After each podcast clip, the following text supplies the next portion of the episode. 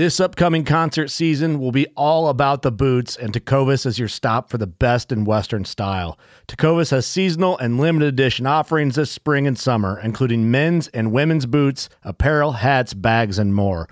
All Tecovas boots are made by hand in a time-honored tradition with timeless styles that are always on trend. And Tecovas has first wear comfort with little to no break-in period. It's hard to find this level of comfort paired with this level of style.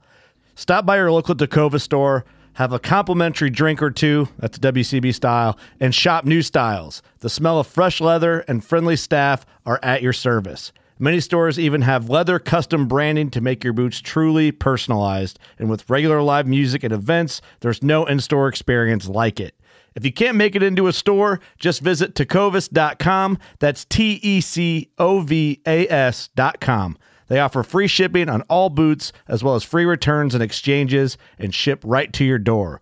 Go to tecovas dot com and find your new favorite pair of boots today. Fishing like a local isn't just about catching fish. It's about connecting with the environment and the people who call it home. It's about hearing the stories and traditions that have been passed down for generations and sharing unforgettable moments with the people you meet along the way. Fishing like a local is having an experience that stays with you forever. And with Fishing Booker, you can experience it too, no matter where you are. Discover your next adventure on Fishing Booker. Elk Shade Podcast, episode sixty-three, with me, Dan the Fitness Man, talking about money. Say what? Yeah. We're bringing Jeff Bynum back on. Dude's a financial advisor. He's a wizard when it comes to finances. He's actually just really down to earth and very practical. That's why I like having him on. We're answering your guys' questions that you sent in via social. Very cool. We're going to tackle some stuff as far as planning for elk hunts financially, also with your future, your retirement, how to communicate with your spouse, and things like, oh, how much house to buy and credit cards, all that kind of stuff. So going to be a pretty cool episode. What's new with Elk Shape? We're getting ready to launch the second Elk Shape camp. Registration is going to go live probably early April, limited to forty athletes. So you're going to want to get in on that. It's going to be back in Spokane, Washington. The reason why we have forty athletes instead of twenty this time is because I brought in my old buddy, Kenton Clairmont from Train to Hunt. He's going to put on a private Train to Hunt course with instruction.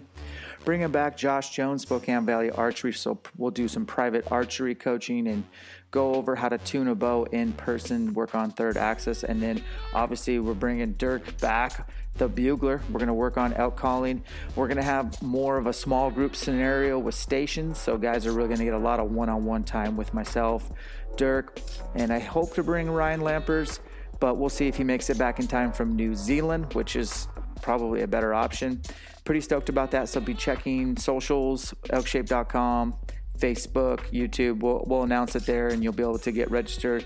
And price and all that stuff's going to be real close to the last one. We're just going to deliver even more value. Should be a life-changing weekend. Other happenings, we got a lot of content on YouTube. Check out the Elk Shape YouTube channel.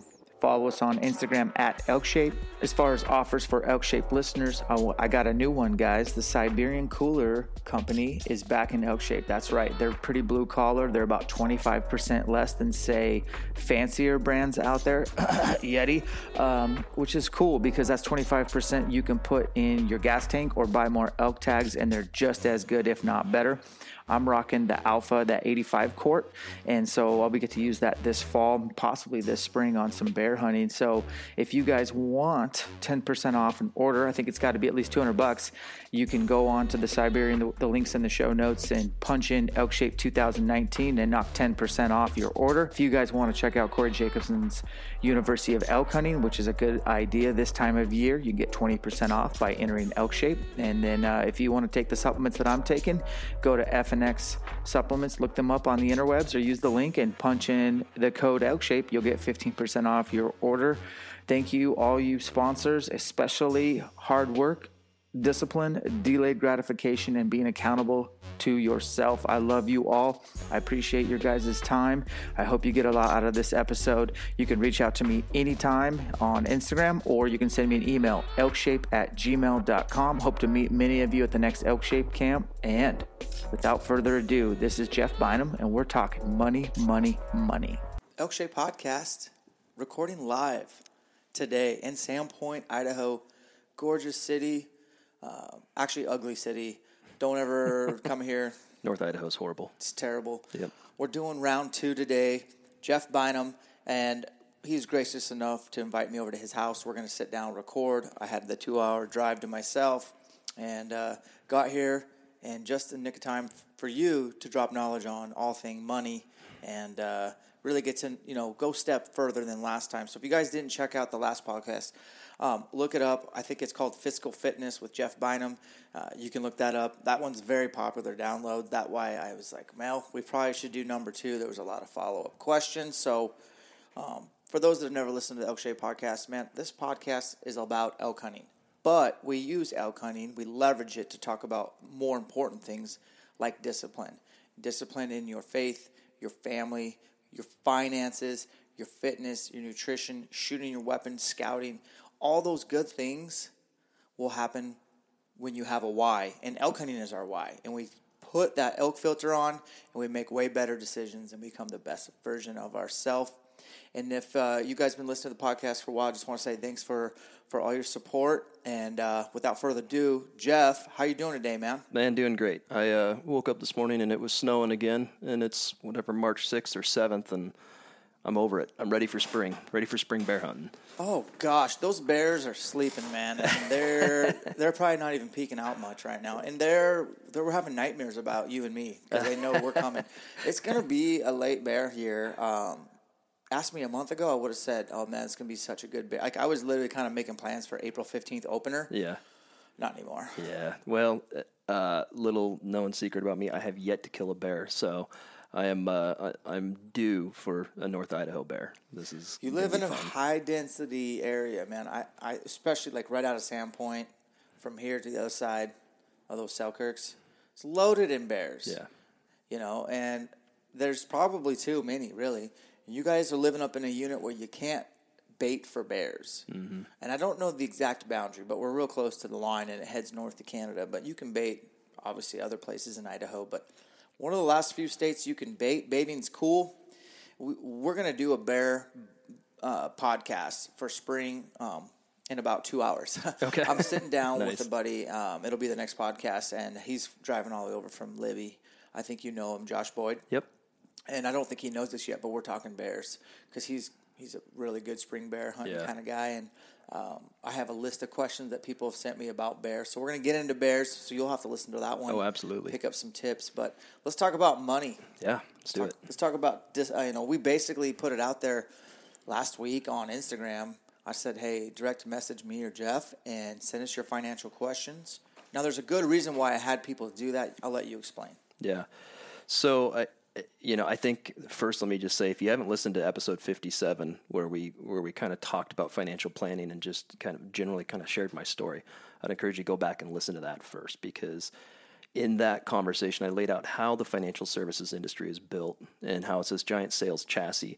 And as consumers, we've been taught to kind of think and act a certain way when it relates to our finances. And oftentimes that the the way that we've been taken down a path to make financial decisions is kind of in a silo approach where we think it's this or that, and we try to look at it from, you know, a rate of return or an interest rate standpoint, and oftentimes what we don't see is the bigger picture and how all these things have to fit together. So when we put out some of these questions, we got some great questions, some great feedback um, in this format and podcast format. I'm going to do my best to try to answer some of this stuff specifically, but Uh, a lot of it, I'll just have to be careful because this is going out to the masses. So, okay. Um, but I think if there's one thing you can pick up out of any of this is that any decision you make anywhere within your, your world financially, it's going to create a ripple impact throughout your financial balance sheet.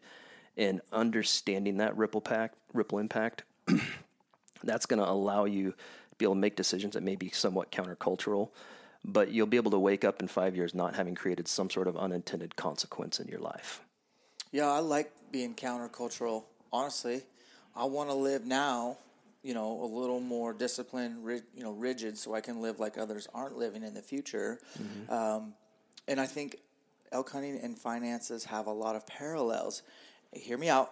Uh, the ripple effect, the delayed gratification, like not succumbing to what you want now, mm-hmm. but knowing what you want down the road and working day in and day out towards that goal, whether it be financially or your fitness or that elk hunting process, they go hand in hand. And so that's why we talk about it on here.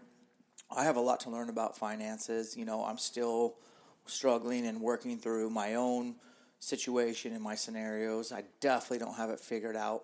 Um, but I've done some good things, too, along the ways that I'm super proud of. But uh, like anything when it comes to elk hunting, uh, there's a school of hard knocks. Same with, with finances. And if we could just help people avoid a few of the pitfalls sure. like we do with elk hunting, yep.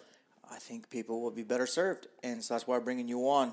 So let's get to some of those questions that we got sent. Um, do you remember the first one you wanted to tackle? Yeah, you know, I got a question, um, and the gist of the question is, is it better to pay extra money towards my mortgage or start investing?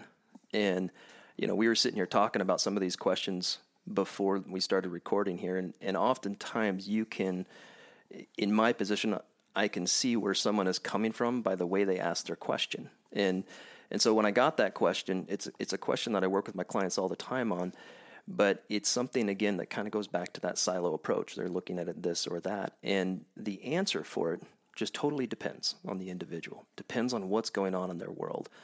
And if you don't have the appropriate components of your world financially, the right liquidity, the right protections, um, different kinds of money, uh, you know, short-term liquidity, mid-term assets, uh, long-term assets, um, it's hard to answer the question. Yeah.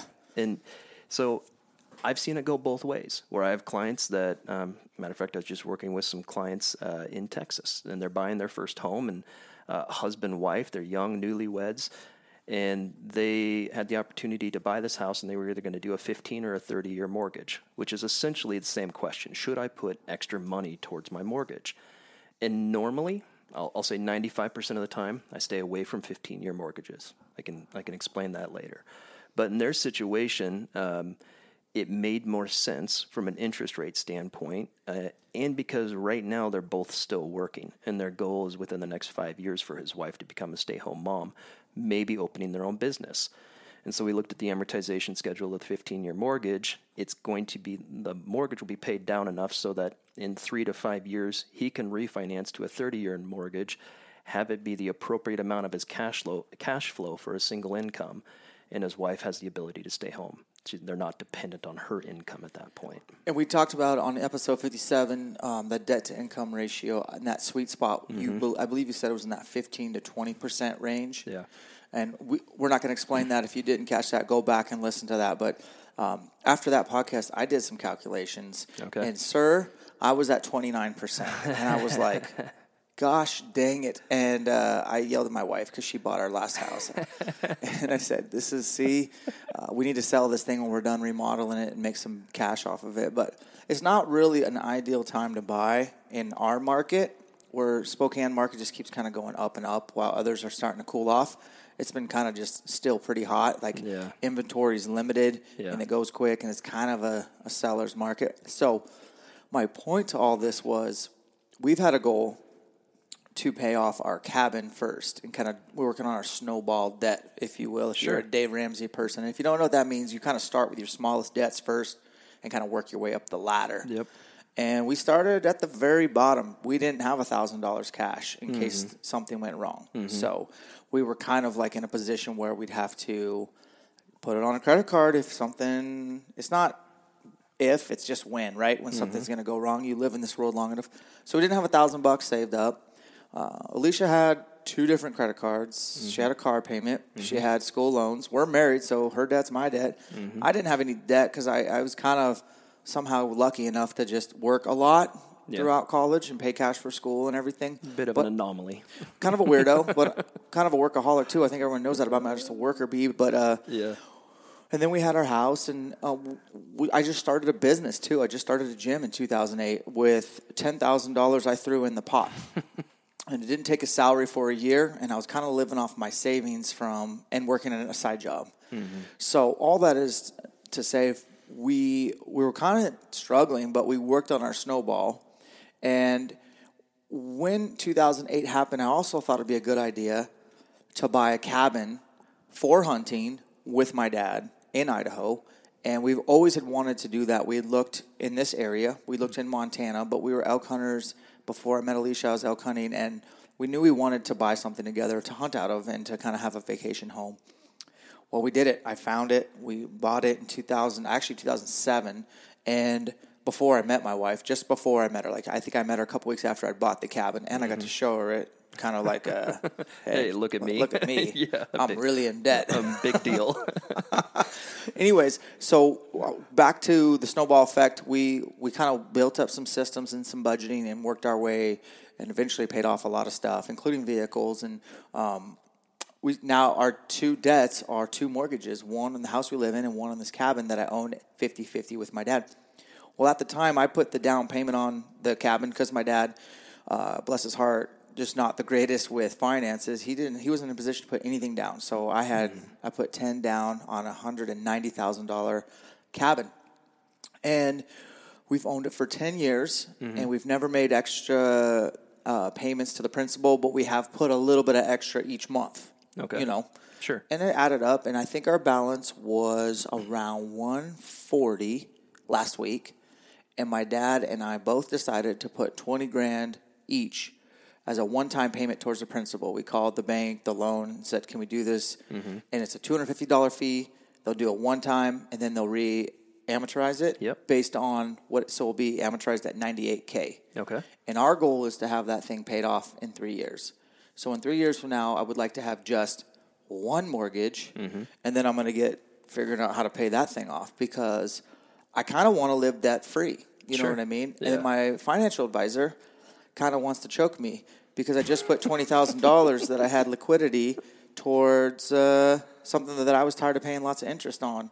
And um, I told him I didn't care about writing off any interest tax. And I told him that, uh, you know, I, I, I he, he tried to sell me on some, you know, um, some sort of mutual fund that it was easily accessible if you needed it, all that kind of stuff. So I just told him uh, no. Yeah. And he's not a hunter. He's not like... Uh, He, we're just on a different page a little bit, but I've been with him since I was twenty. I've had an I R A since I was twenty. Yeah. So I'm loyal, but uh, it's okay to just say no, right? Yeah. So does that make sense? I kind of did what this guy's asking you. We just went and did yeah. it. So I'd love for you, because you can talk to me about my situation. Sure. Guys, I'm an open book. Like, yep. It is what it is. Like, I, I'll tell you anything you want to know, but um, did I just screw up? I, I don't know. Like yeah. that's that's the thing. It's it's really hard to say because it depends on what's happening in the next five years. Um, you know, one of the big challenges we saw in two thousand eight, two thousand nine, when we when we had this whole economic crash, um, business owners were depending on their equity for liquidity for emergency purposes, and it, they using lines of credit. And as they were going through business and they were pulling from that, putting it back, it was one of the first things that even with perfect credit, banks came in and completely wiped out. Oh my gosh, I didn't know that. Yeah, and so we had business owners all across all across the country that their their means of doing business was just stopped by a letter that they received in the mail. And so um, liquidity, throwing twenty thousand dollars at your mortgage may or may not make mathematical sense. But at the end of the day, financial planning doesn't always make mathematical sense. Okay. Um, and this is something that I that I tell all my clients is our job as financial planners or investment advisors is is not to tell you what you really should do. Our job is to make sure you understand the the paths that you could go, where they will take you, and you'll make whatever decision is right for your family. And so I have clients that throw extra money at their mortgage. I have clients that will throw twenty grand at a cabin or or whatever, and it may not make mathematical sense when you run it in a spreadsheet, but life doesn't happen in a spreadsheet. And so um, it's, you know, you know, one of the questions you asked is how do we find financial advisors and what should we look for? Um, and I think that's one of the characters that you need to look for in a financial advisor is he's going to support you regardless and allow you to do whatever you think is best for your family as long as you have all the information. Yeah. Um, and so, uh, if you, sh- it, if you should take twenty grand and throw it at your cabin, really kind of depends on the rest of your liquidity. Um, as a rule, typically I'll have clients save up and keep just in a savings account, money market type of environment, three months worth of expenses. So we're at six. Okay. And so we got that checked off and we have a whole bunch of envelopes. They're now electronic yep. at our bank. So that's why I was like, hey, I let's put this extra twenty. Sure. And my dad, ha, he had to tap. He's retired, but he was kind of like looking at it, the whole stock market thing, and his, his retirement uh, four oh one k was kind of going down quite a bit. He was mm-hmm. like, you know, I'm getting old. I, I, I'm going to pull some out of it right now. And so he matched us by pulling out. Mm-hmm. And I think, you know, he wanted to do more and more. And I was just like, you know what? How about just once? And so our goal is, and I'm advertising it, once a year, yeah. twenty each for the next three years. Yeah. We'll have the title in hand. And we're doing the upkeep. And, you know, it should go up in value unless it burns down in a wildfire. And life could, that could very well happen. You yep. know what I mean? So yep. there's no, there's no safe, like, there's no. no safe plan. You know what I mean? There's no yep. safe route. Like, there's just calculated decisions, and this is one that I felt pretty good about. Um, and I would love, and just from, like, a personal standpoint, I would love to have this cabin paid off. And when I'm not here anymore, yeah. I'd like that title to go right into my son and daughter's hands. Absolutely. And hopefully they don't make mistakes and just sell off something yeah. that they inherited. So, that, I mean, that's a great example of uh, life doesn't happen in a spreadsheet, man. You you want to accomplish something. You want it to be yours. You want it to never be taken away from you, um, unless you don't pay the taxes. But uh, um, that's a, that's a tough lesson. I, I hope no one has to learn.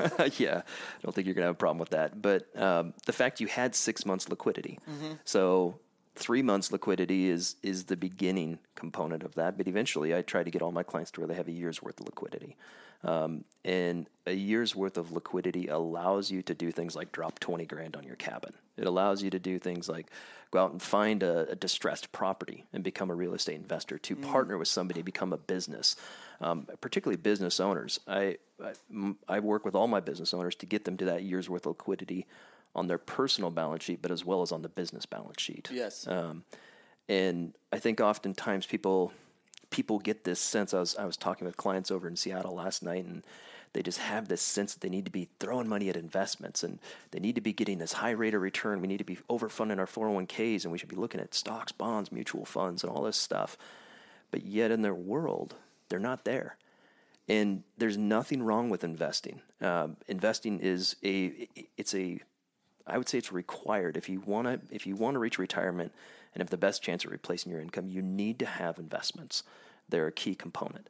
But one of the biggest problems that's happened in the investment industry is there's been this over-reliance on the investment component. And so people will have uh, what I would say an inappropriate amount of money in the investment environment without enough money in a liquid, safe, stable environment. Yeah, you're talking my language, man. And it, I think that philosophy that you're talking about, I just haven't heard a lot of people say that. Seriously, you're one of the first, because, you know, it's just not common knowledge, yeah. or at least it's not common sense or whatever you're saying. Yeah. But I hope people are listening. And I want to talk about the parallels between what you're talking in my world of fitness. Like, you didn't get fat in a couple of weeks, okay? And you're not going to get unfat. Did you just call me fat? I'm not sure. Not talking, yeah. No, I'm not talking to you. Got a little um, bit of a dad bod going on, but I'm working on that. No, you're killing it. But I think people know what I mean when it comes to, like, yeah. people that have fifty pounds to lose. Hey, you didn't gain that in a couple of weeks. It yeah. took you a while, and yeah. it's also going to take you a while, if not longer, to lose it if you want to keep it off.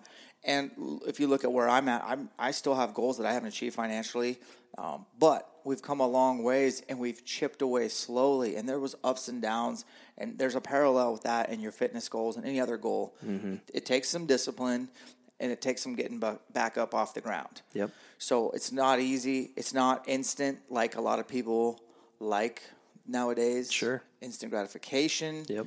Um, they like their likes on social media and their comments. It happens real fast. No, this is a real slow process. Um, the problem, the problem that people have is if they get if they get too far ahead of themselves, um, and they don't have a strong foundation, they don't have six months worth of liquidity, and they wanna they wanna start throwing money in, in places. Um, it only takes one life event to completely uproot their entire strategy. And the investment world is great. I have I invest with my clients all the time, but it I I have to make sure that they're in a position to handle whatever life is going to throw at them, so they don't have to implode their investment strategy when, uh, you know, uh, who knows, their transmission goes out, or they need to put a roof on their house, or they have an opportunity um, to to go expand their business. We need to make sure that there's that accessible money there as well, so that we can let the investment strategy do what it is supposed to do, which is grow over a long time horizon. I don't know if a lot of people can wrap their mind around that you need a stack of cash to be able to go after opportunities, and you never know when they're going to come, and then you could have this stack of cash, and it's almost like you have to block yourself out of it and then just just be patient. That yeah. opportunity will arise, yep. and now you can do something about it yep. versus staying on the sidelines or heavily leverage yourself, and then you have that additional stress. And I think ultimately that's all I'm trying to do is lower the stress level and don't let anything own me. Mm-hmm. And that's kind of been my philosophy. And my wife, you know, she's been super supportive, but we have our struggles. I mean, you know, I'm that's very marriage. rigid. Yeah. I'm very focused, and it's a strength and it's a weakness. You know, you have to look at it both ways. So it takes two people really communicating and getting on, you know, and we weren't always on the same page. Like I shared in our last podcast, we didn't share our same checking account for over two years. Mm-hmm. And I did that on purpose. And it was a huge mistake. We should have been in from day one because yep. synergy, yep. teamwork, not sabotage. Yep. So um, let's get into another question. Yeah. There's so many to go through, but I think if we just go one by one and really do it justice, and sure. then um, I, I can think of a few too, and hopefully you can answer off the cuff uh, as far as budgeting questions go. But um, let's see what the next – do you have them written down? Oh, man. This one's a long one. I'll save that for another – okay. So I don't know if you can answer this one. All right. But we'll give it a shot. All right. He writes, I try to live off a percentage system. Okay. Set a set per- percentage, doesn't say what, off what the check is. So a percent for a tithe, which I like. Mm-hmm. Taxes, which is inevitable, mm-hmm. uh, et cetera, et cetera. Then live off the remaining. How much percentage to save in cash versus set aside for, say, I R A or, quote, other investments? And then he has a dot, dot, dot. What do you think about I R A, four oh one k, as it applies to him, a self-employed guy? Ah, self-employed. So there's two yeah. kind of questions, but is there any rule of thumb on percentages? Like you did that debt-to-income on house. I thought that was really cool. Yeah, and again, this is this is pretty generalized, yeah. but everybody's situation is a little different. Um As far as setting aside for taxes, I, I encourage, unless you're in the very upper echelon tax brackets, um, set aside twenty percent of your gross. Uh, you've got to set that aside for taxes as a small business owner. And that that may leave you close. You may end up cutting a small check, but... Um, at least you held on to the money. At least you held on to the money. I can't tell you how many business owners, and I and like... These are things that I've just learned from my personal experience. I have not set aside the taxes before, and and I've been caught off guard by it personally. So um, it, it's something that you need to do. Uh, as far as savings, the percentage of your income that you need to be saving, you need to strive and seek. Try to figure out how to get in that twenty-five to thirty percent savings range, which sounds absurd. It does. I'm not going to lie. That's yeah. crazy. And there's a lot there's a lot that goes into why that number makes sense. It has to go back to the seventies when people lost pension plans. They kind of went away, and then all of retirement planning shifted to relying on four oh one k's. We can we can talk about that in a bit. But with twenty-five, thirty percent, so if you're making one hundred thousand dollars, you need to be trying to set aside twenty-five thousand dollars. Where that twenty-five thousand dollars goes completely depends on your situation. If you don't have liquidity, you need to pull all of that money and build your emergency fund. If you don't have, if you're not at that three months, and then the next step is kind of six months. Once you kind of get to six months, you can start dividing and conquering a little bit of uh, of where your savings goes. But uh, especially as a business owner, you've got to have that that extended emergency fund. Um, once you get into that six months to one year's worth of expenses set aside, then it starts to make sense to take advantage of different retirement vehicles. Which one just totally depends on your business. Yeah. Um, depends if you have employees, depends on your income, depends on your your total assets and what you're trying to accomplish tax-wise. Um, so I have clients with all of them. I'm, you know, Roth I R As, traditional I R As, four oh one k's, S E P I R As, simple I R As. It all depends. They're all designed a little bit differently to fit each person's situation. So this gentleman who's self-employed, is there isn't there an I R A he could do for the business where his business matches something that he? Yeah, so he could do a simple I R A, right? Um, and a simple I R A, I've got a I've got a client. It's a construction company. They want to be offering something to their employees, but mm-hmm. a simple I R A is a little bit rigid, where they they're required to put three percent in on behalf of everybody in the company, and so again, that goes back to if he's if he's self-employed and has employees? Is that something where he wants to take on that requirement to do that? Um, I have a lot of clients that are, they're, they're the only employee within the business, and they'll do a S E P I R A. And S E P I R A rules are different. They can put in up to, don't quote me on the numbers, but it's around twenty-five percent of their gross income. Oh, wow. Or up to like fifty-two thousand dollars. The numbers kind of change all the time. Whichever number is the lower that's number. That's pretty legit. Yeah. And and so that works really well for someone that's just into, that's self-employed and it's just them. Um, four oh one k's. And again, four oh one k's are a great vehicle, but it depends on where the business is at in its in its lifespan. If they've had retirement plans before, a lot of people want to have a four oh one k, but they're kind of expensive as a startup plan. So a lot of clients we we work will will use some sort of I R A platform to build up some assets within the company plan, and then once you get one hundred fifty thousand dollars, two hundred thousand dollars inside of that environment, you can roll that over into a four oh one k, and it makes more sense at that point. But four oh one k's is a startup plan. They have some administrative fees that can be a, that can be kind of expensive. Oh, okay. So. Um, yeah, there's not. I like that he said tithe. That's cool. I yep. always say you can't outgive God. All he's asked is ten percent off. Yeah, test that one. That one's that's a test great that one. Yeah. um, what else did he say? He said um, save aside for taxes and then saving. I feel like we covered it. I mean, that's pretty basic questions. I think you made that easy on me. I thought that might be complicated, but this one to me is complicated. I got a question. What about C Ds or Roths? I don't have any C Ds, by the way. Mm-hmm. I've tried once. What are the best ways to start saving while you are still young slash in college? When would be a good time to start a four oh one k or some other retirement form? Yeah. Um, Roth I R As uh, aren't a bad idea when you're younger.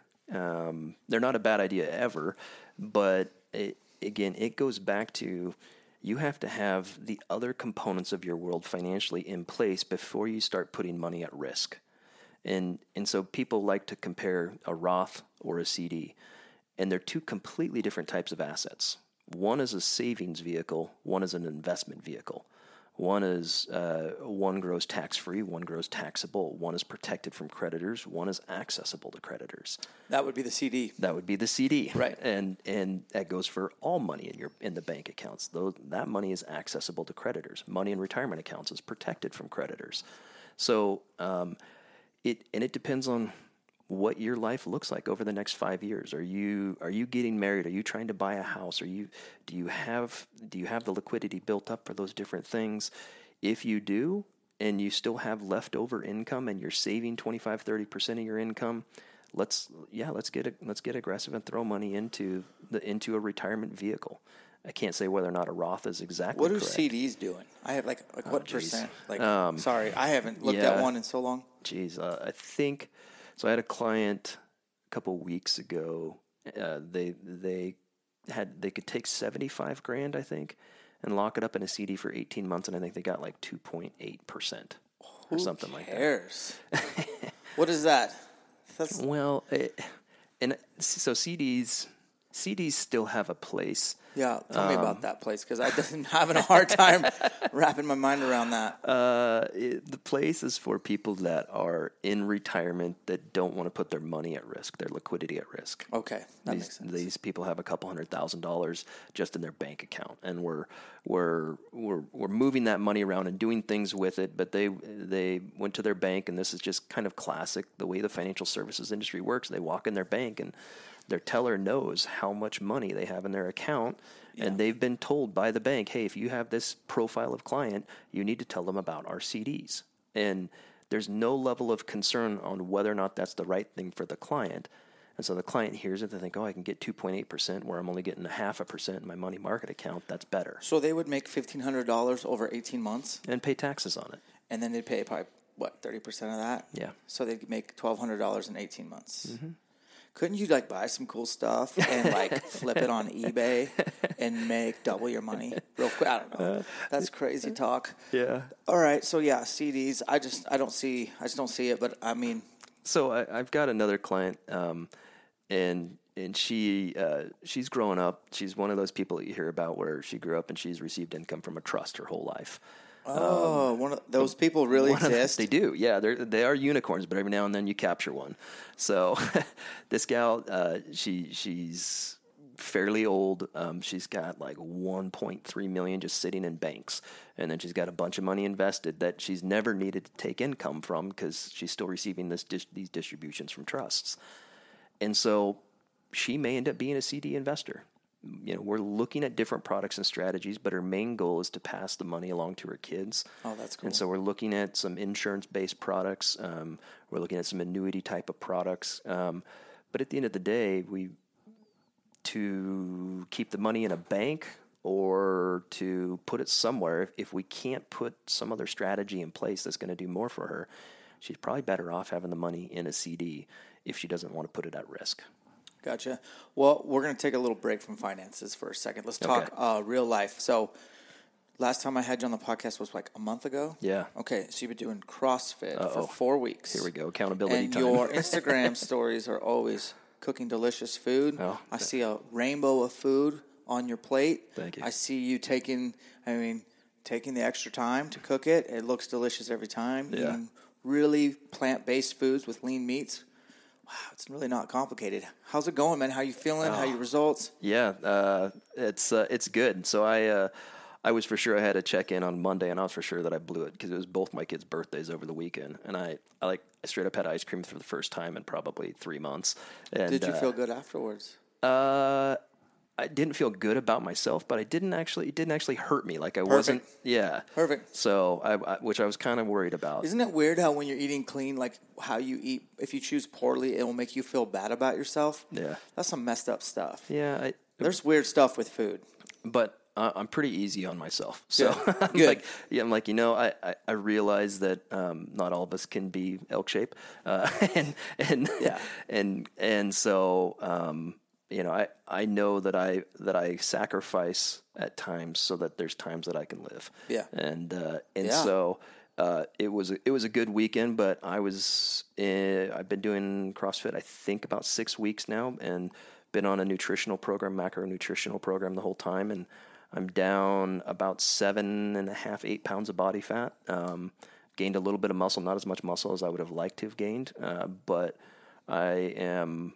I, I'm at that point now where I've been doing CrossFit long enough, month and a half, and I've been eating right, that I feel like I can do more than I've ever been able to do. Oh, yeah. Like I'm moving, that work capacity starts to go. Yeah, I'm recovering a whole lot quicker. Mm-hmm. Um, I've, I've bumped up to four days a week uh, now, and intermixing that with just, you know, some hiking and, and normal normal just life, um, but doing something that gets my heart rate up a little bit, um, and I feel great. Well, peep this. We had uh, the Elk Shape camp this weekend. Yeah, I saw that. I'm still trying to catch my breath, man. That was – it came and went really yeah. fast.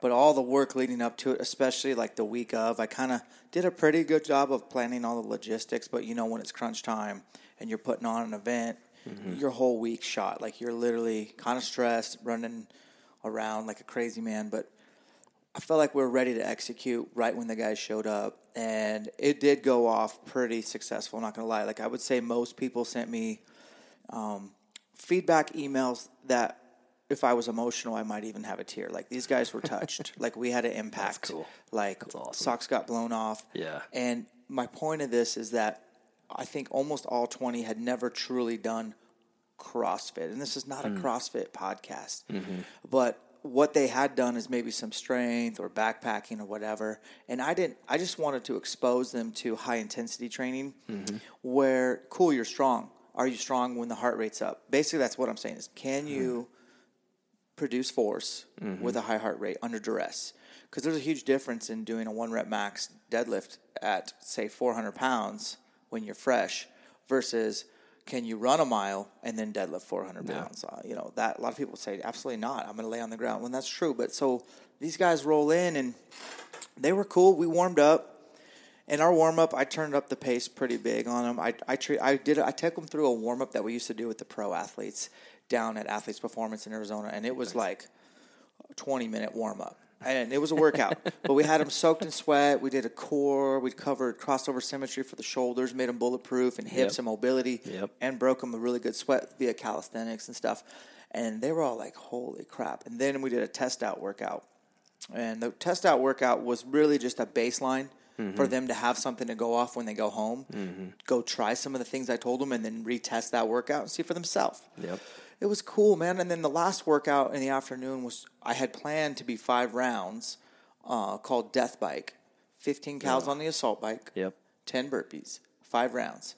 And I had to call an audible just based on what I saw. So I made it six minutes of an AMRAP with a partner. You go, I go. Yeah. So these guys really probably, most of them maybe did two or three rounds of death race with rest. Yeah.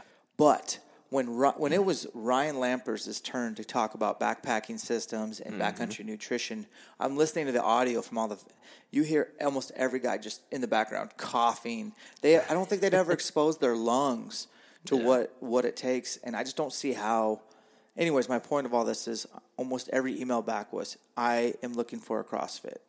Yeah. When I get home, nice. I am going to be searching out. And I did talk about shopping CrossFits. Yeah. And I gave them a really good basis on this is what to look for. Here's the questions to ask. Do they give you a free trial? Mm-hmm. Can you test them out? Is it a good fit? Mm-hmm. Do the classes? Is it close? Is it convenient? Is the programming? You know, we talked about that. So, but I think we converted twenty people to CrossFit-ish type yeah. workouts yeah. at least a couple times a week. And I'm not saying that's the, the end-all, be-all, I think. Man, but that's life-changing, though.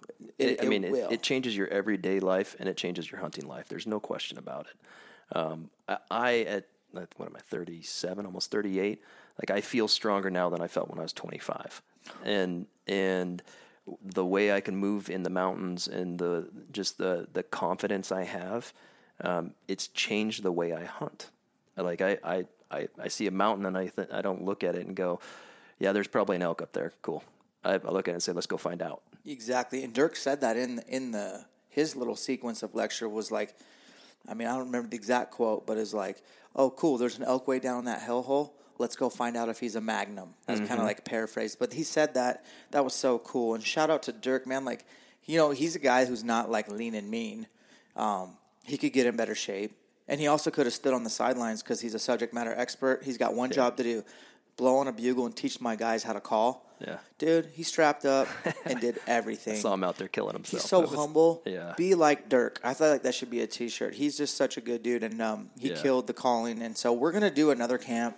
Uh, it's gonna be in June. Haven't announced the dates yet. I kind of like to line out not the the venue and all the logistics first, including the partnerships, what the companies can provide these guys, my subject matter experts. Once everything's lined up, then I'll announce it, and then I do think it'll sell out. I think we'll get nice. And we're going to take it from twenty to forty athletes. Now, it's not that I'm going to have forty at once blown on a bugle, because that's not going to – that's not. But we're going to divide and conquer. I'm calling my buddy, uh, Train to Hunt buddy, Kenton Clairmont, who started oh, yeah. Train to Hunt. Yep. Yep. We're getting uh, the band back together, so to speak, uh, for this next one. He's going to come out and help me and uh, run a Train to Hunt simulation out on the range. Yeah. Um, so I'm pretty excited. But we'll share more about that one coming up. I'm going to bring Kenton on the podcast, and we're going to talk about Elk Shape Camp number two. But what caught me off guard was these guys that were emailing in were like, okay, that was so good. Let's do another one, but let's do it just for people that have graduated and do like a oh, two point oh nice. And go deeper into the topics, which yeah. I really liked because there's only like so many hours in a weekend that you can cover. Sure. And uh, we hit, we kind of did a shotgun effect, like tried to co- touch on so many things, but they're hungry for even more, so it's cool. And so all that was a segue, CrossFit, to ask answer this question. This guy said his biggest question is, how do I get out of debt? Mm. Which I think most people would want to know that answer, and still have enough to keep a nest egg and to hunt. Yeah. He says, how do you train yourself for the mental discipline to stick to that plan? Hmm. Also, I know you'll be a bias here. I think he meant you'll be biased, but I've been really interested in CrossFit for a couple of years, but have a hard time trying to justify two hundred dollars a month bill when I work out of town for twenty-one days, home for ten days. In your opinion, is it worth it? So he's home for ten days. Yeah. No, it's not worth it. Um, you need to find a gym that has a punch card system, yeah, like we do, where you can buy X amount of visits up front. And if they don't offer that, man, these guys are business owners. If you flash some cash in front of them and make a deal, that's great. They may require you to do some fundamental classes. That would be a good indication that it's a good box. If they're mm-hmm. just like, oh, sure, we'll take your money, here's a punch card, and you have no CrossFit experience, don't go there. Yeah. You know, I know you did fundamentals when you even, you'd already had CrossFit experience. You moved up to Sandpoint, and yep. that box made you do fundamentals. Yep. My box would make you do fundamentals. And you have to, you just have to do that so you don't do anything stupid. Now, you could build a home gym garage, too. You could take two hundred dollars a month, times that by twelve. What does that put you at? twenty-four hundred dollars budget? Yeah. You, through Craigslist, you could get enough stuff for a garage gym. But the culture is invaluable. You, the coaching and the culture, you got to have that. Like, it's... I don't know. I'm not one of those guys that can just go out in the garage and kill it by myself. Not, and I won't push near as hard unless I'm sitting there with other people and trying to keep up with the gals in my CrossFit gym. Those gals are those gals are tough. Like, that's always my goal, is try to keep up with the gals. You should see my wife. Yeah. She's a beast. I am one of those guys that can go into my garage, but I'm here to tell you, it's only on, like, my office day. Yeah. Like, I have one office day. It's on Fridays. I, I don't have to go to the gym, and I work there, so I choose to work out at home. Is it as good a workout as if I went to the gym? Absolutely not. But I can do it in the name of elk hunting. So it is hard. That's why I would suggest, if you do a garage gym, to have a workout partner. Yeah. You have a mutually agreed time to meet. That way, when hopefully it's early in the morning, too, so when you want to hit snooze, you know they're coming. When they want to hit snooze, they know that you're waiting, and then that's going to help, and then both of you should look out the corner of your eye. And then we talked about this at Elk Shape Camp. Regardless of your fitness level, even if you and I train together, I'm probably better at CrossFit, right? I've been doing it for twelve years. Pretty much but guaranteed. I would scale your workout and my workout to where we're finishing at the same time. Mm-hmm. Maybe your sandbag's thirty pounds and mine's sixty. Mm-hmm. Or maybe I'm doing three more additional burpees than you are per round. Mm-hmm. It's still going to hurt us both. It's going to test our fitness where we're at. And we should finish about the same time. And we can still have that friendly competition that's yep. going to bring out the best in both of us. Yep. And get the results. Yep. So, yeah, I, I do think you can afford CrossFit. I don't know if you can afford not to do CrossFit for the long term. And I say that to anyone who scoffs yeah. at the price. Is really price um, not, you know, it comes down to value. Do you value your health and longevity and your trajectory? What's that worth to you? Um, if you can get it done on your own, great. You, you're the unicorn, because most people cannot. Yeah. Um, but I think a punch card system would be good to go. What do you think about his question about, man, how do I get out of debt, but yet still have a nest egg, still save? Yeah, it, it depends a lot on the type of debts. Um, you know, I've I've got clients that have student loans, and uh, there's all kinds of different repayment plans for student loans, and they want to get aggressive about paying off debt. But um, one of the biggest traps that I've seen people fall into is they have this big desire to get out of debt, but they do it at the cost of liquidity in their life. Mm. And so it just creates this cycle where, uh, you know, as a matter of fact, I've got some clients right now that they've gotten super aggressive about paying off debt. And my biggest concern to them, I keep voicing, is, guys, when this is done, I mean, you're, you're dropping like twenty-five hundred bucks a month on this. You need to transition straight into savings, but they're sacrificing so much inside of their life. The, the trap is, as soon as they're done, they're going to say, okay, now we can go do this and this and this and this. And all of that discipline that they built along the way of paying off that their debt is lost, and they have to relearn that lesson. So um, how would you balance that? Like, so hopefully your clients aren't listening, but let's use their example. Sure. They're probably eating, quote, rice and beans yeah. and driving clunkers yeah. and living modestly, but they're getting aggressive at twenty-five hundred dollars a month. Is there some give there where you could maybe do like fifteen hundred dollars a month and yeah. take that one thousand dollars? No, and, and they're taking they're taking leadership grade. Um And that's that's basically we we just accomplished one goal of paying off one credit card, and and so one thing, they still have some other debt. And the other thing I told them is, I was like, look, you and your wife need to go away for the weekend. Like, you need to celebrate that victory. You're not mm-hmm. there yet, but you guys, if you are not celebrating along the way your accomplishments, what are you doing it for? And so, amen. That comes down to everything in life, right? Yeah. Like, celebrate the small victories. Yep. Smell the roses. Have a bowl of ice cream. Hey, two scoops. Uh, what kind of ice cream was it? Uh, mint chocolate chip. Oh, I mean, yeah. Come on. Yeah. Yeah. Come at so, me. No uh, cake? Uh, well, maybe. Okay, uh, cool. Good. Just making sure you're human. Well, so it was my daughter's birthday on Friday, and then it was my son's on Sunday. So uh, they're only a day apart? Uh, they're a couple days after, yeah. a couple days apart. But uh, no, so for this guy that wants to get out of debt, um, that's awesome. Like, do it, work hard at it, man. You can, you can get yourself out of debt. But a lot of times, I've, I've got, again, some other clients that want to get out of debt, but the math isn't there. They just don't have enough income coming in the door. And so we have to, we have to start at their base decision. It's one of the reasons in our, in episode fifty-seven, we talked about buying homes. Yeah. When you, when you start buying homes at twenty-nine percent, um, Don't it, do that. It puts you on a path where if, if something goes wrong in life, you don't have the capacity to handle it, and you find yourself in debt. And so for a lot of these people, um, these other clients that I'm that I'm talking about, Uh, they don't have a home yet, but that is their goal. And so we're, we're looking at that, and we're adjusting how much they're having to pay for rent. Yeah. And and just having to go through and make adjustments across their board so that they have the capacity to tackle the problem that's holding them back from life. Does that make sense? Oh, yeah. So you do have to be really honest with yourself mm-hmm. and look at what's coming in. Mm-hmm.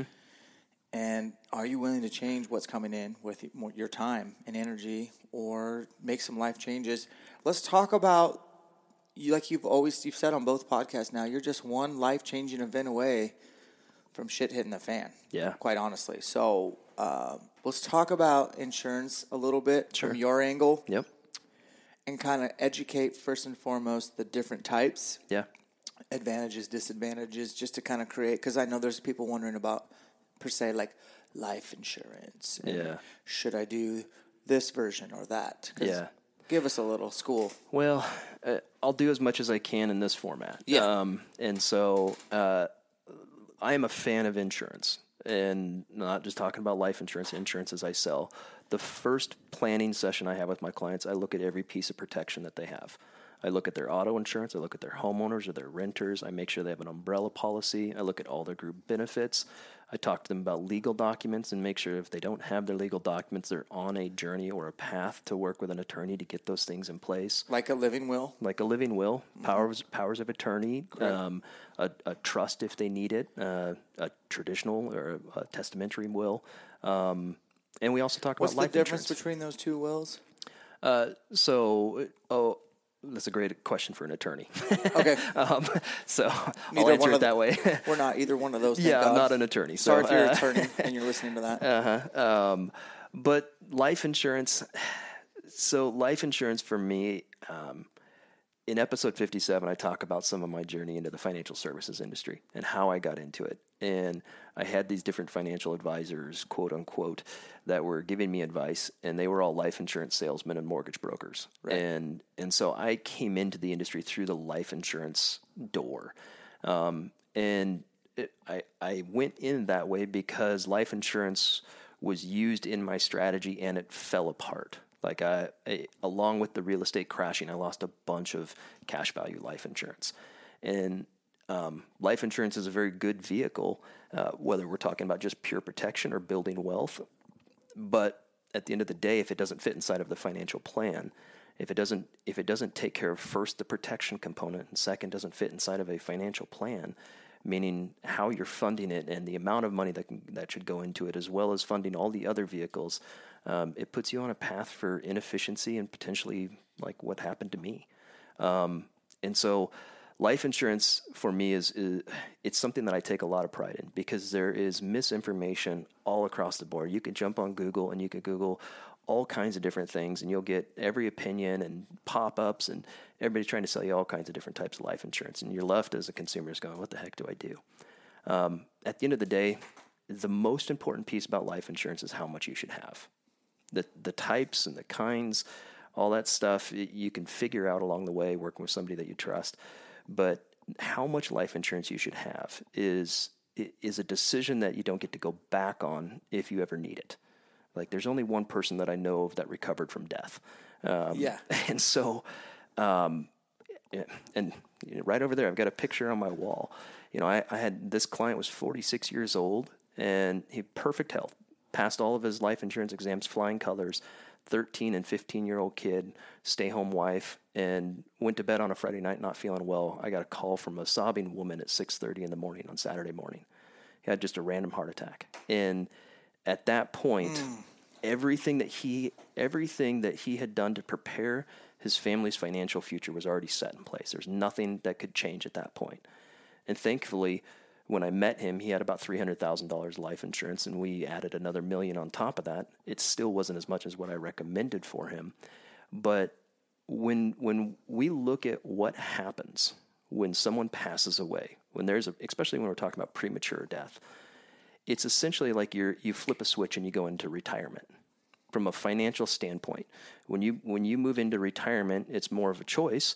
And you say, yes, I have built up enough assets so that I can stop trading my time and energy for income, and my assets can produce the income. Mm-hmm.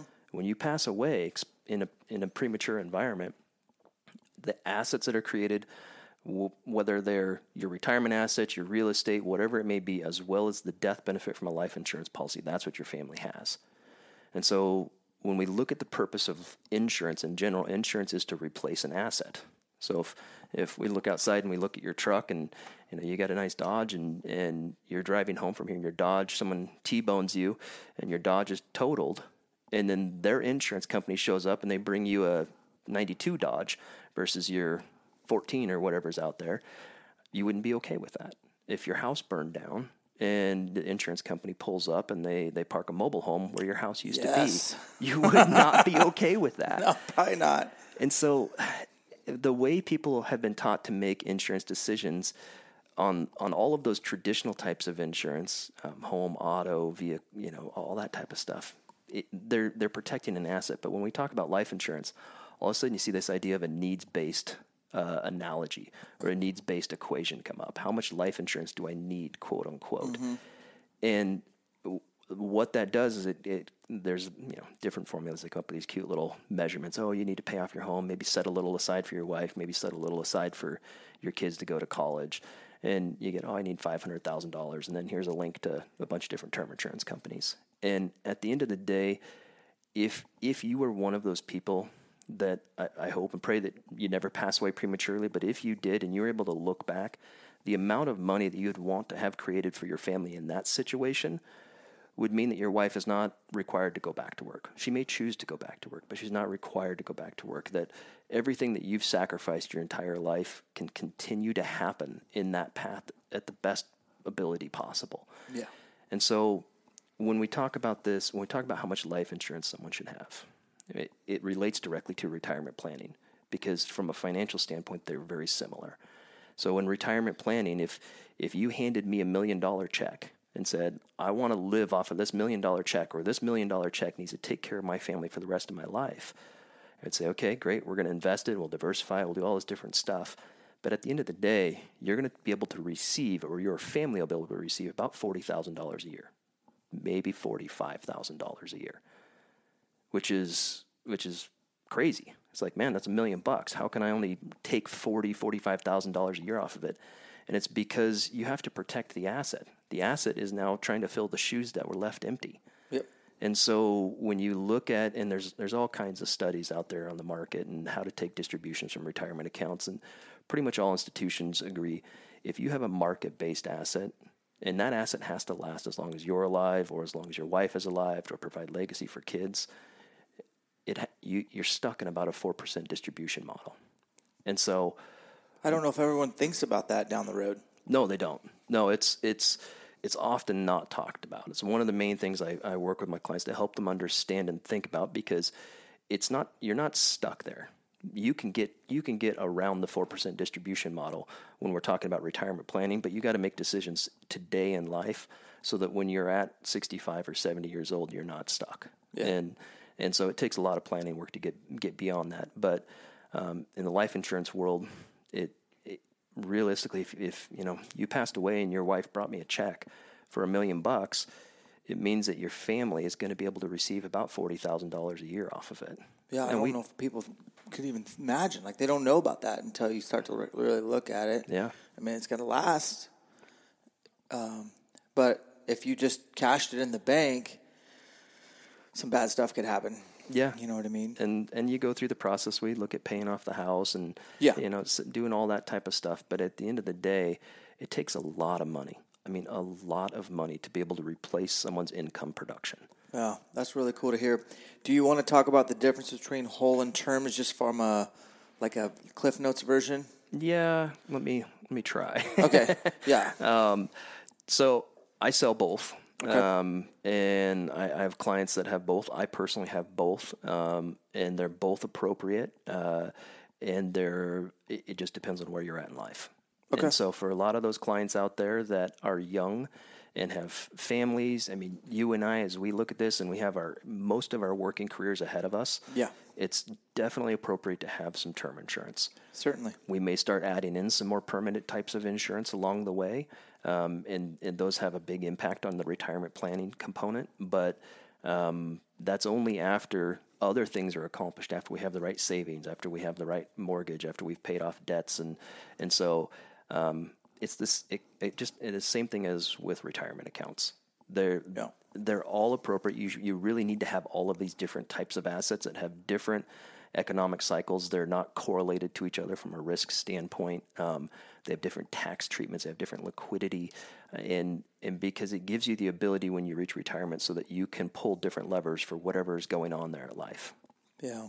You know, and I'll, I'll say this and we'll move on to another question. But part of the, part of the problem, uh, I was talking with some clients Uh, this week, and they asked about how, the number, you know, how much money do I need to have? And there is no such thing. there, there is no number. Right. Uh, it, it, because none of us know what life is going to look like. Fact. Six years ago, I didn't know I was moving to Texas. Five years ago, I didn't move, know I was moving to Idaho. Yeah. Like, I just didn't know. I, I, you know, some of my personal story, I didn't know my wife was going to get sick. Like, and I didn't know what financial yeah. impact that was going to have. And so all we can do is we can set healthy financial principles and follow them, be yeah. disciplined in our life, be healthy savers, um, have seek good advice, uh, and and just life is going to be what it is. Yeah. Well, let's go back to that guy's question and start getting into some hunting for those that have stuck with us through this financial. It's not always the sexiest topic. However, I love this stuff, man. Yeah. Like, this is real life for me. Mm-hmm. I'm a blue-collar guy. I'm in my thirties. I got people who depend on me. I'm leveraged. I have a business. If it's meant to be, it's up to me, you know, all that kind of stuff. But let's talk about hunting a little bit, because that guy go. had a question about how do I get out of debt? How do I have a nest egg? And how do I afford hunting? So let's talk about your typical yeah. hunt and the unseen expenses and how to budget for hunting. So I guess I can use myself for an example, because that's all I know is I like to stash a little bit of cash monthly mm-hmm. in my hunting budget. Yep. And most of that money is for actual license and tags. Okay. Gas. Sure. I am sponsored by some companies. Mm-hmm. I get some gear, no doubt. But that's not free. There's oh, nothing is free. If I'm a company and I and I sell, say, boots or backpacks mm-hmm. or bows or whatever, and I give you some gear, do you think that I'm just giving that so people see you do that? No, I want to return on my investment. I, there, you know, yeah. these, so I just wanted to say, hey, I do get some stuff, but I don't feel like it's free. There's some expectations with that. Uh, I also don't take stuff that I don't believe in. You know what sure. I mean? Yep. I really am unfiltered. I think people know that. Yeah. I'll shoot you straight. But when it comes to budgeting for gear, I'm always I'm saving up right now for a three hundred fifty dollars InReach. Mm-hmm. Okay, I'm putting some money aside. Smart. I yep. wanted it yesterday. I didn't buy it yesterday. I'm waiting until I can pay cash, mm-hmm. and I want to InReach because I'm going to hunt solo a couple places this year that doesn't have cell phone service, and I need to be able to, you know, reach out to my wife. My wife's pretty rare. She She's one of those ladies, like, I don't have to text every day when I'm hunting. Yeah. And she's just feels comfortable with that. Some women don't. You need to reach out to them every day. Yeah. But I want to InReach. Um, gas money for me to get, like, so I already drew Wyoming. Uh, that's going to be a long drive. Yeah. That that little Ram diesel out there is going to suck down some gas to get there yeah. and back. That's going to be at least probably four hundred, five hundred bucks in fuel, sure. believe it or not. Yeah. Um, I got to fuel up a, a four-wheeler, a dirt bike, food, um, lodging. I would never get a hotel unless I was probably ten, fifteen days on a hunt and yeah. needed and needed a place. Yeah. I'm going to camp out. Yep. Um, the tag itself, that's probably a seven hundred dollars tag. Sure. Deer um, tag? Elk tag. Elk tag. Oh, yep, yep. Awesome. Yep. So I got an Idaho. That's going to be a one hundred sixty dollars license, which I've already bought yep. since I killed that cat. For this year, I had to buy a hunting license, so that's paid for. Uh, elk tags, four hundred sixteen dollars unless they ro- raised it. I'll mm-hmm. probably buy two elk tags. That's going to be eight hundred thirty-two dollars. You know, I'm already saving for these things coming, but, like, yeah. what kind of, like, you're a hunter. Yeah. You travel and hunt a lot, too. Like, yeah. what what kind of expenses are you seeing, and how do you do it? Man, I you know, I just did this Wyoming trip last year, and, and uh, I think we were in eighteen days of hunting um, and then traveled there and back. And uh, I did. I was, I was talking to my wife because we were just kind of talking about, like, having a moment of honesty and what I spend on hunting. Um, Ouch. In in my relationship, I'm the spender, which doesn't make sense. Like, I know what to tell people, but at the end of the day, I'm the one that has to, like, be very hey, careful. Stay in spending. Your lane, right? Yeah, yeah. Know your role. So, but I think at the end of the day, between fuel because that trip, uh, that trip we ended up doing more driving and glassing than I was expecting. I, I think I spent close to a thousand bucks on that trip in just fuel. Yeah. And then oh you, gosh, yeah. And then you have a, a seven hundred dollars tag. Uh, and then there, there turned out to be from where we set our base camp about five miles down the road, there was a great bar. Um, and so we ended up, uh, yeah, and not, uh, I'm not a big drinker or anything like but that. The but the food when you're oh hunting oh my gosh. never tastes better. Oh my goodness, man. Nothing like coming out to get a big old burger or some wings or something like that when you're hunting. Heck yeah. So, um, I spent a couple hundred bucks. I think all said and done that trip. Um, and I'll also say this, I have friends that live there that are outfitters, and so my entire camp was outfitted. I didn't have to pay for any of that. Like it was, you have to tip a guide? No, I didn't have to tip a guide. It's just, just there with my high school buddy. And, oh, that's great. Um, and so good people, but I think I was probably two grand into that trip. And, you know, how many years of buying points did you have to oh, man. budget was, in there?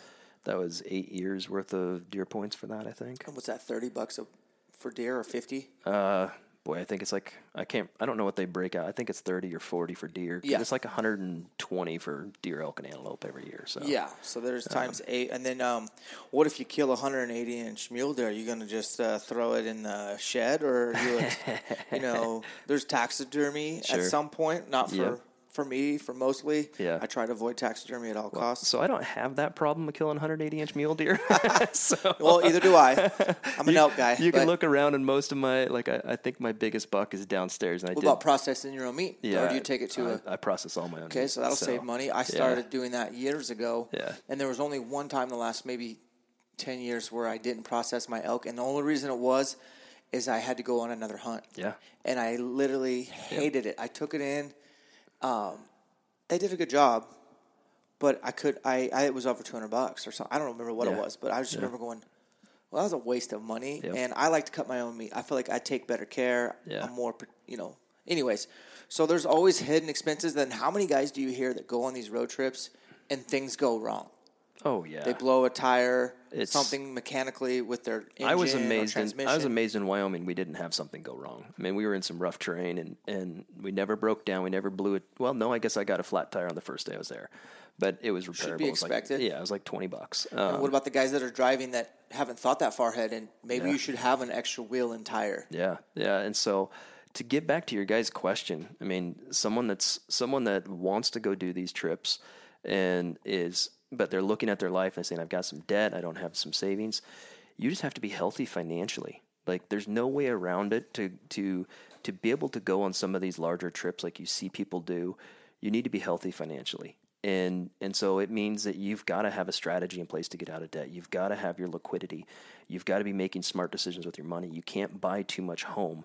You can't go out and finance, you know, every part of your life, the truck and the Ranger and, you know, all that stuff, um, because it's you're just going to limit your ability to use those things. And so to for someone like that, um, the other big thing I, I tell them is they got to build community. Like I'm not I'm not one of you, you talk about going solo by yourself. I'd go nuts by myself. I love hunting with other people. I want to be there with other people. Yeah. I could do it if I have to, especially if I'm like on a meat run or something like that. Right. But at the end of the day, everything I've learned from hunting is from other people. Yes. And and so if there's a hunt that I want to go do, um, you know, an elk hunt or whatever, a bear hunt like this year, I'm going to go bear hunting with people that know bear hunting far better than I do. And and so it's going to lower my overall cost. Because I'm not going to have to travel as much. Um, I I will be able to be more successful in the field. Um, I can leverage the fact that I don't have a spotter. Like I don't have twenty-five hundred bucks right now to drop on a spotter. And so I'll be with people that have that. And so as a community, it's the same thing with processing meat.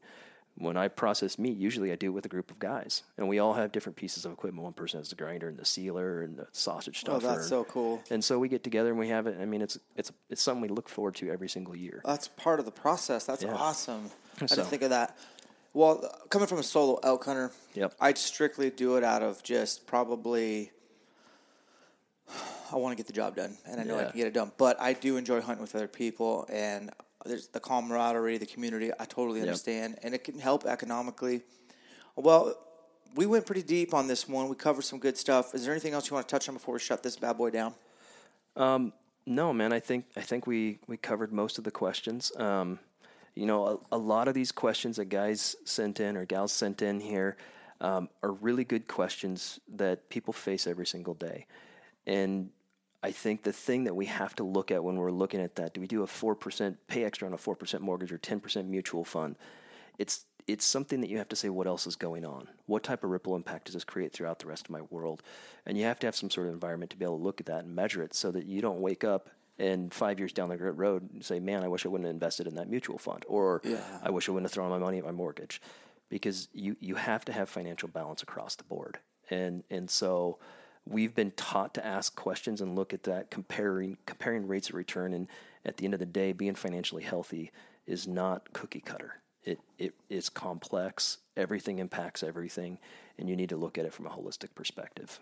I couldn't agree more, and I love the parallels between hunting, fitness, finance. Everything kind of boils down to like having self-control, not letting things control you, working with somebody like your spouse or partner to really hold yourself accountable to what you set out to do, delayed gratification, doing the small things, setting the small goals, celebrating the small victories along the way, mm-hmm. and knowing that nothing's certain, and life is actually certainly going to be uncertain. And these uncertainties are okay as long as you're prepared for them um, and have some good resources. So I'm going to give you another chance to plug your deal because, man, honestly, it's not like you just have a great take. Um, I don't. I come Appreciate over to your that. house. I don't see you living on Pondere Lake with, you know, a big souped-up truck and A T V. Like, you live very modestly for what you do. Yeah, my desk is two by twelves. Yeah. It, so. But, man, you have great uh, just perspective. Your lens is really clear on sound decisions. So where can people just, like, reach out to you? Because you are a hunter. Sure. It's nice to reach out to a fellow hunter who yeah. can speak your language. Where do we find you, man? Absolutely. Um, my, my website is... Uh, you can Google Financial Outfitters Group. The link is Fin Outfitters, F I N Outfitters dot com. Um, you can check it out there. It talks a lot about my story and what I do, how I help people. Um, you can hit me on Instagram, Bynum Life, B Y N U M Life. That's that's just my personal Instagram. So I share a lot of my stories there. And I love your stories. Thanks, man. Yeah, Appreciate you do a good job. Yeah. Just kind of showing your food, yeah. your fam, your workouts, yeah. your hunts. So try to try to keep it real. So. And you're going squirrel hunting this Sunday or yeah, Saturday? Heck yeah, yeah. Have you ever been before? Uh, well, I mean, I've shot squirrels before, but I've never done a dedicated squirrel trip. Me so, neither. Yeah. So this is going to be life changing. You better be cooking up some squirrels, man. Yeah. So the question is, do I go twenty-two or twenty gauge? I'm, I'm leaning twenty gauge, man. I'm I'm all about the meat. So uh, you know. Oh man, I don't know. I think you'd be all right with either. Yeah. Um, I don't know. I used to shoot squirrels with a pellet gun yeah. when I was a kid growing up. Oh, so, yeah. yeah. Um, I don't know. But I, I've never had squirrel. Have you? Uh, I've eaten one or two, but like I'm gonna I'm gonna try to get fancy with these ones. I'm thinking like uh, I've got a I've got a wing recipe that's kind of like this Asian uh, Asian recipe for wings, and so I'm gonna try doing that with some squirrel parts. Cool. Yeah. Well, if people keep reaching out, maybe we'll do a part three, and then you know yeah. I'm going to ask you about your CrossFit progress, so stay, keep the hammer down. Yeah, and, uh, absolutely, man. And uh, I'm headed to go record the next podcast with Sweet. another local legend, and uh, we'll talk about bears, so tune into that one, and we'll get you uh, probably back on and hear about your first bear hunt slash kill. Heck yeah. That's going to be wait. fun, man. That'd be cool. I can't wait, too. Thank you for your time. Absolutely, Dan. Awesome. Take Thanks. care.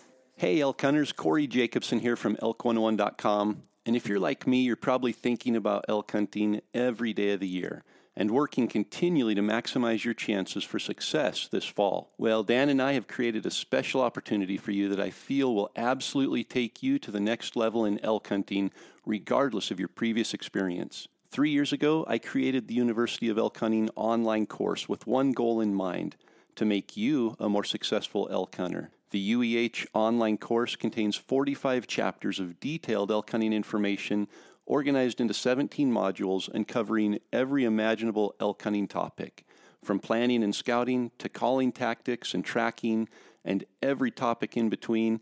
The University of Elk Hunting online course is the most comprehensive and complete resource available to elk hunters. And for listeners of the Elk Shape podcast, Dan and I have teamed up to offer you a twenty percent discount when you sign up. Simply go to elk one oh one dot com, click the link to the online course, and use the code ELKSHAPE, all one word, when you check out. You owe it to yourself to invest in the single most lethal weapon that you take to the elk woods each fall. Invest in you. Sign up for the University of Elk Hunting online course and elevate your elk hunting success today. Please listen to these sweet disclosures. As the founder of Financial Outfitters Group, I'm also a financial representative for Guardian and registered representative financial advisor for Park Avenue Securities, L L C, uh, P A S, P A S. Our office is one Museum Place, thirty-one hundred West seventh Street, Suite three fifty, Fort Worth, Texas, seven six one zero seven, office number six eight two, two three three, seven seven seven zero. Securities products and advisory services offered through P A S, member FINRA, S I P C. Financial representatives of Guardian Life Insurance Company of America, Guardian, New York Life, New York. P A S, Park Avenue Securities, is an indirect, wholly owned subsidiary of Guardian. Financial Outfitters Group is not an affiliate or subsidiary of P A S or Guardian. This podcast is intended for informational purposes only. Guest speakers and their firms are not affiliated with nor endorsed by P A S, Guardian, or Financial Outfitters Groups, and the opinions stated are their own. Any advice given in this podcast needs to be applied on an individual basis with a professional. Thanks for listening.